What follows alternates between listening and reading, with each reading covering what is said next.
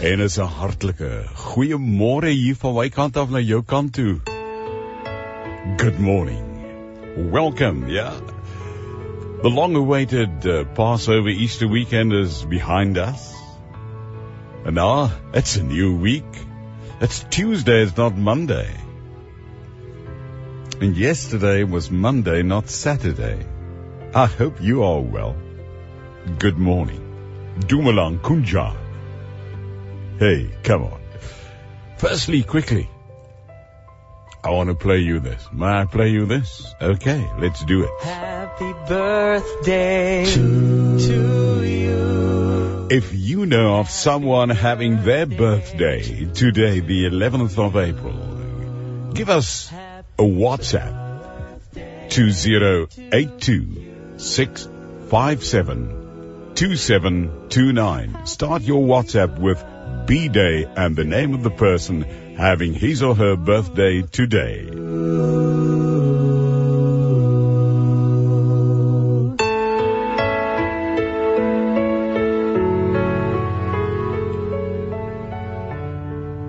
Ek kyk nou na die nuushooftrekke reg deur Suid-Afrika. Business Day sê die minister van elektrisiteit, Gotsiyenso Ramakgopa en die minister van openbare ondernemings, Pravin Gordhan, het onder ons hier met mekaar lig stem nie saam oor die toekoms van steenkoolkragstasies. En is 'n geskil wat op die spits gedryf gaan word by die volgende kabinetsvergadering. Ek kyk na beeld in Gauteng wat sê 36 voorstede in Tswane Pretoria sit sonder krag nadat die kragpale soos almal weet op die N4 ineengestort het. Hey. Die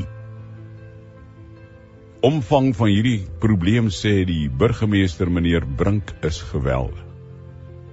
Pretoria News praat ook daarvan en sê die uh, kragpale oor die N4 snelweg buite Pretoria in Tswane heel waarskynlik die werk van vandale.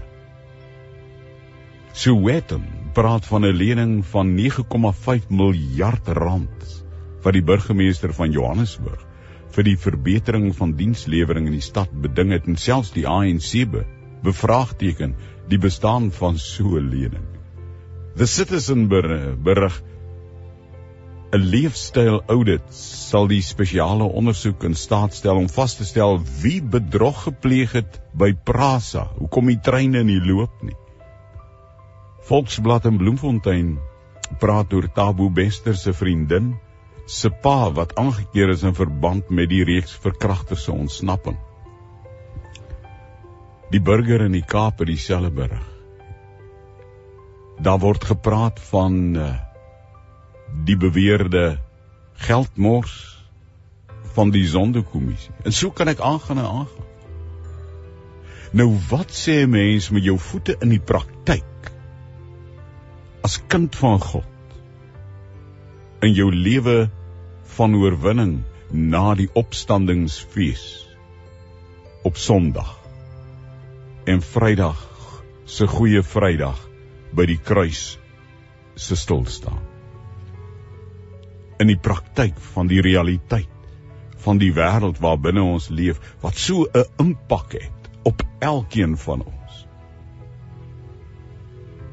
Paulus sê in Romeine 6: Wat moet ons nou van hierdie dinge sê? Hy praat vir ander dinge. Moet ons aanhou sonde doen sodat die genade kan meer word? Beslis nie. Hoe kan ons wat dood is vir die sonde nog daarin voortlewe? Of weet julle nie dat ons almal wat in Christus Jesus gedoop is, in sy dood gedoop is nie? Deur die doop is ons immer saam met hom in sy dood begrawe, sodat ons Christus deur die wonderbaarlike magsdaad van die Vader uit die dood opgewek is, ons ook so 'n nuwe lewe kan lei. Aangesien ons met hom een geword in sy dood sal ons sekerlik ook met hom een wees in sy opstande. Hierdie woord in Romeine 6. Aangesien ons met Jesus een geword het in sy dood, sal ons sekerlik ook met hom een wees in sy opstanding. Ons weet tog dat die sondige mens wat ons was saam met Christus gekruisig is, sodat ons sondige bestaan beëindig kan word. Ons is dus nie langer slawe van die sonde nie. Iemand wat gesterf het, is immers vry van die mag van die sonde. Ons het saam met Christus gesterwe en daarom glo ons dat ons ook saam met hom sal lewe. Ons weet dat Christus, wat uit die dood opgewek is, nie weer kan sterwe nie. Die dood het nie meer mag oor Jesus nie. Hy het gesterwe en is eens en vir altyd vir die sonde dood. Nou lewe hy en hy lewe vir God. Julle moet dus altyd onthou dat ook julle vir die sonde dood is, maar vir God lewe omdat julle een is met Christus Jesus. Moet dan nie toelaat dat die sonde nog langer oor julle heerskappy voer en julle die begeertes van julle sterflike aardse bestaan laat gehoorsaam.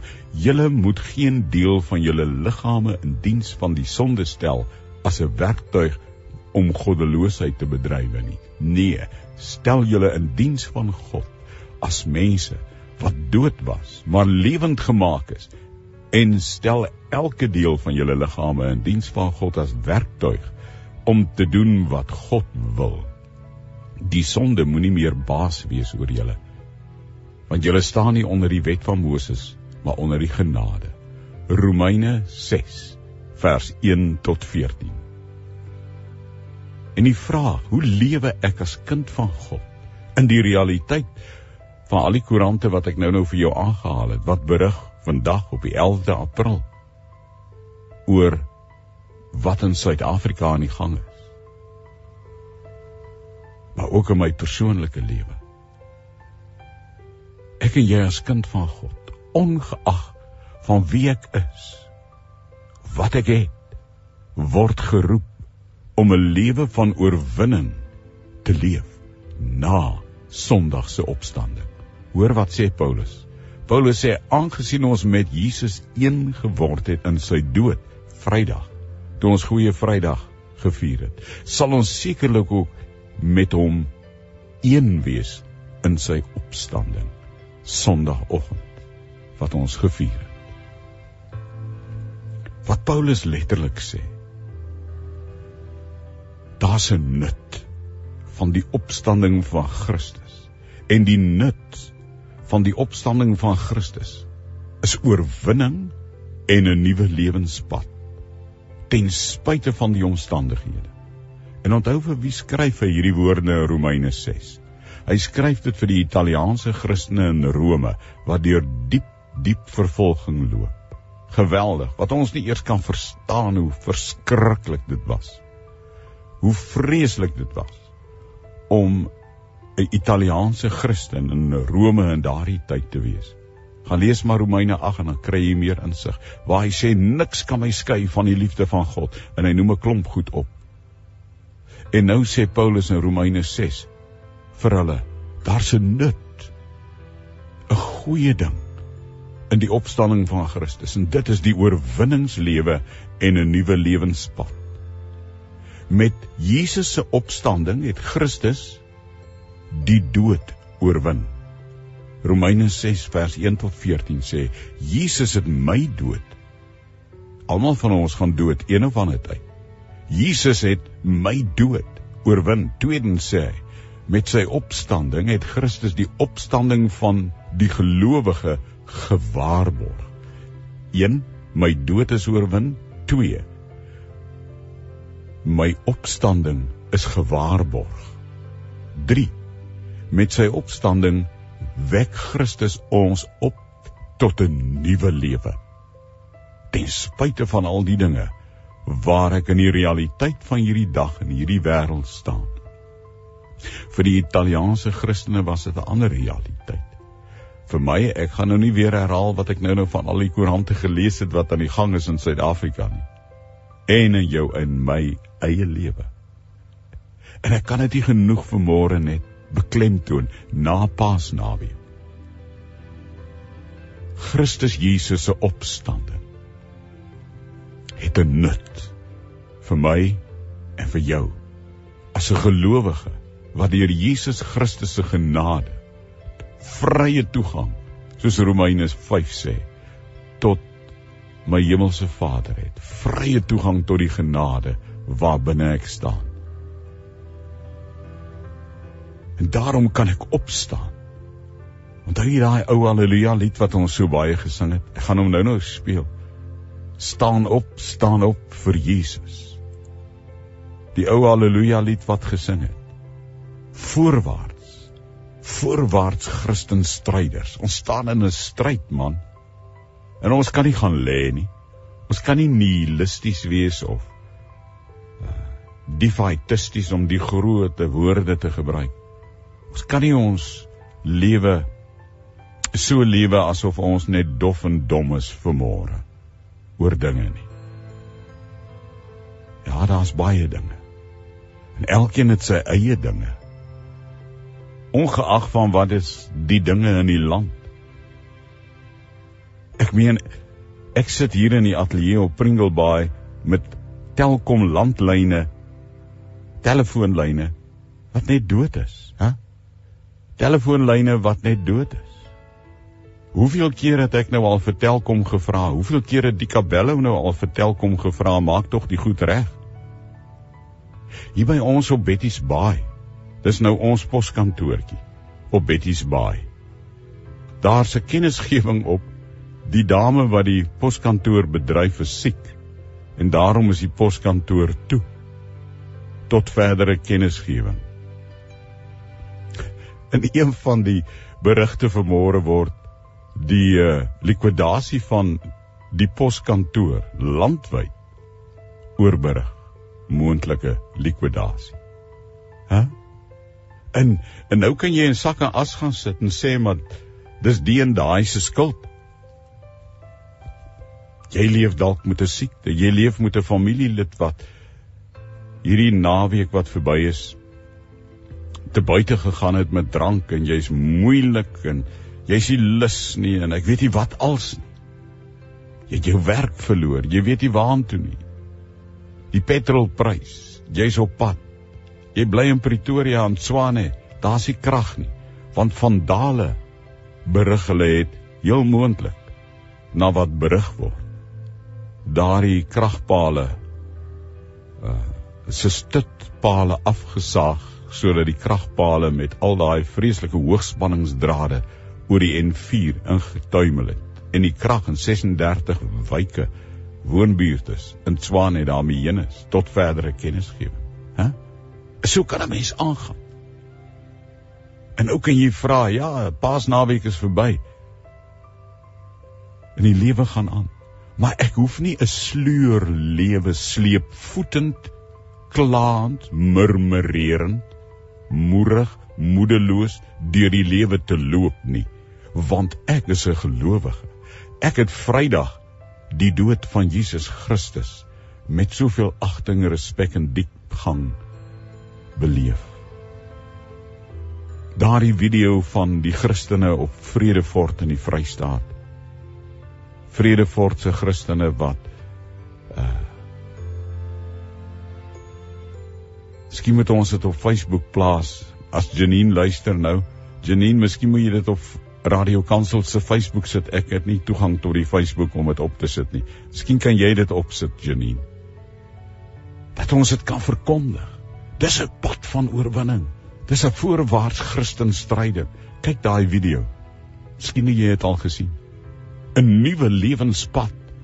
'n Pad van oorwinning ten spyte van al die potholes in die pad. Met Jesus se opstanding het Christus die dood oorwin. Met Jesus se opstanding het Christus die opstanding van my en jou as gelowige deur sy genade gewaarborg. Met sy opstanding wek Jesus Christus ons tot 'n nuwe lewe. Kom ons kyk vinnig na hulle. 'n Opstanding wat die dood van Christus oorwin. Gewoonlik is die dood onherroepelik, nê. Nee. Jy gaan dood. Niemand het nog ooit weer uit die dood uit opgestaan behalwe Jesus. Met die dood sien die mens die einde van 'n mens se lewe en dit is 'n onherstelbare verlies hier op aarde. En jy kan dalk self getuig wat die dood al aan jou en jou familie gedoen het. Dis 'n vreeslike ding.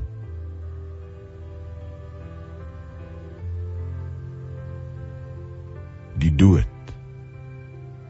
Maar die eerste dood is die liggaamlike sterwe op aarde. Die tweede dood is die ingaan in die hel. Daardie plek waar God nie teenwoordig is. Matteus 27 vers 46 praat daarvan. Die die mens wat in Christus Jesus is se sterwe word oorwin deur Jesus se genade. En ek gaan na 'n plek waar God is. In Romeine 4:25 staan daar dat Christus Jesus ter wille van ons misdade oorgelewer is, ter wille van ons regverdigmaking opgewek is. Jesus Christus het die dood oorwin. Ek sterf wel hier op aarde die eerste dood. Maar die tweede dood is vir my as gelowige deur Jesus se genade radikaal verander. Nou is Satan my sonde en my tweede dood oorwin. En as kind van God weet ek dit nou reeds terwyl ek lewe. En dit maak my lewe elke oomblik kosbaar. My dood is oorwin. Ek gaan na 'n plek wat ons noem die hemel waar God teenwoordig is. Tweedens Romeine 6 vers 1 tot 14 sê met Jesus se opstanding het Jesus die opstanding van die gelowige gewaarborg. Gewaarborg. Paulus skryf dit in 1 Korintiërs 5 vers 20 en 21. Hy sê: "Maar nou, Christus is opgewek uit die dode. Hy het die eersteling geword wat van die wat ontslaap het. Want aangesien die dood deur 'n mens is, is die opstanding van die dode ook deur 'n mens. Jesus Christus het die eerste dood oorwin." En soos ek gesê het, ek sterf wel op aarde. Die liggaam van elke mens op aarde sterf op verskillende maniere. Maar ons gaan dood, almal. En so sal dit wees totdat Jesus Christus weer kom. My liggaam word begrawe of veras of hoe ook al. Wat ook al met my liggaam gebeur as ek tot sterwe kom, dit sal weer opgewek word sê die woord van die Here. Alle mense se liggame sal opgewek word die van gelowiges en die ongelowiges. En daarom sê ons dat die opstanding van Christus 'n betroubare waarborg is vir ons saligheid. Wat is saligheid. Dominees en priesters en pastore en reverends vaders praat van saligheid. Kom van die Griekse woord soteria wat beteken ek is gered van iets. Ek is gesond gemaak van die dodelike sonde. Ek is gered van die sonde. Ek het 'n gelukkigheid, 'n reddende gelukkigheid. Ek is salig. Soos 'n babatjie wat aan sy ma se bors drink. Salig. Ek is gered. Ek is gesond gemaak, genees. Soteria. Daar het 'n ommekeer gekom. En daardie ewige saligheid is myne. 1 Petrus 1:3 sê dat die wedergeboorte wat aan my geskenk is, gee my 'n lewende hoop dat die opstanding van Jesus uit die dode myne is. 1 Tessalonisense 4:14 sê ons glo immers dat Jesus gesterwe het, maar ook opgestaan het. En net so glo ons ook dat God saam met Jesus die ontslapenis wat in hom geglo het na hom toe sal neem. Dis gewaarborg dat ek opstaan. Maar die derde wat Paulus vir die Romeine sê in Romeine 6 vers 1 tot 14. Die opstanding van Jesus wek my tot 'n nuwe lewe en 'n oorwinning. Hy het oorwin, hy het die dood oorwin. Hy het opgestaan. In Sondag se opstandingsfees soek laat ek en jy in 'n nuwe opstanding lewe gaan leef. Staan op vir Jesus. Voorwaarts, Christenstryder. Ten spyte van al die dinge waarvan ons net nou in die koerante gelees het. Dis 'n nuutheid wat aan ons reeds gegee word deur die opstanding van Jesus vanoggend.